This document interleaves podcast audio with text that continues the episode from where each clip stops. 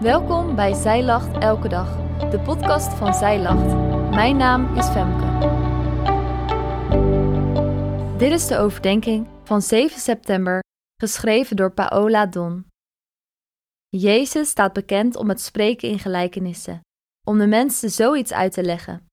In Marcus 4 vertelt hij in een gelijkenis hoe belangrijk het is om het licht van het evangelie te laten schijnen. Hoe zit dat bij jou? Is het licht voor jou stralend en fel aanwezig? Of is het een dof sfeerlichtje dat nauwelijks de omgeving verlicht? Hoe kun jij het licht van het evangelie laten schijnen in jouw omgeving? We lezen een stuk uit Marcus 4, vers 21 tot 23. Hij zei ook tegen hen: De lamp wordt toch niet binnengebracht om onder de korenmat of onder het bed gezet te worden? Is het niet om op een standaard gezet te worden? Want er is niets verborgen wat niet geopenbaard zal worden.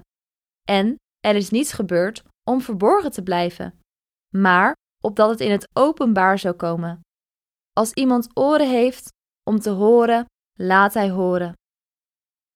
Het volledige Bijbelgedeelte voor vandaag is Marcus 4, vers 1 tot 34. In Marcus 4 vertelt Jezus veel gelijkenissen. Deze gaan allemaal over hoe het evangelie door de mensen wordt aangenomen. Tussen vergelijkingen over zaadjes en zaaiers vertelt Jezus over een lamp. Wat hij zegt is volkomen logisch. Je hebt een lamp niet om het ergens te verstoppen, want daarmee ga je aan het doel van een lamp voorbij. Het licht laten schijnen is iets dat we allemaal graag willen doen. Maar voor we dat kunnen doen, moeten we het evangelie leren ontdekken en het telkens opnieuw weer aannemen. Van daaruit kunnen we ons licht laten schijnen.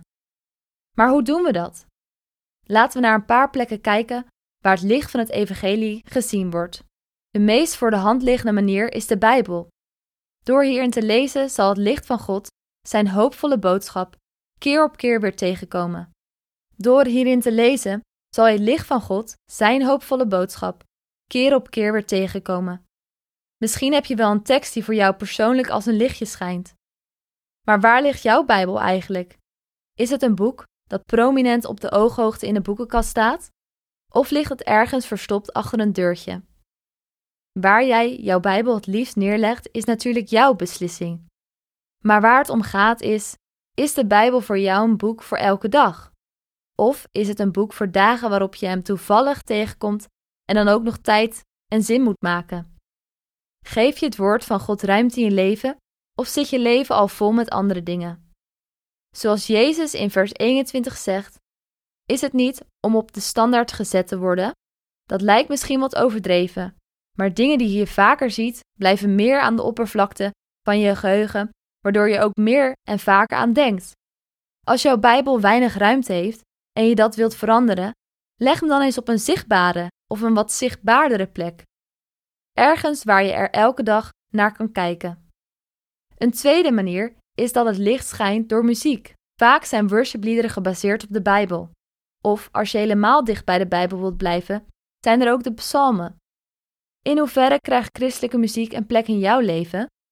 En als je naar luistert, doe je dan stilletjes in je eigen kamer of mogen anderen ervan meegenieten? Ook door muziek kun jij het licht laten schijnen. En de laatste is dat God heeft de aarde met grote pracht gemaakt. Niet toevallig, maar omdat het de grote pracht van God weerspiegelt. Alles in de natuur is erop gericht om ontzag voor God op te wekken. In dat besef zie je ook de kleinheid van de mens. En dat kan er op zijn beurt voor zorgen dat de vrees voor menselijke dingen vermindert.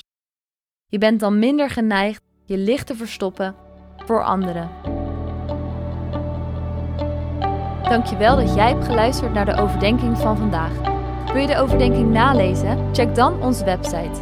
Je vindt er ook meer toffe dingen die jou helpen om de Bijbel vaker te openen, zoals boeken, Bijbels, cursussen en evenementen. Morgen ben ik weer bij je terug met een nieuwe overdenking. Tot dan!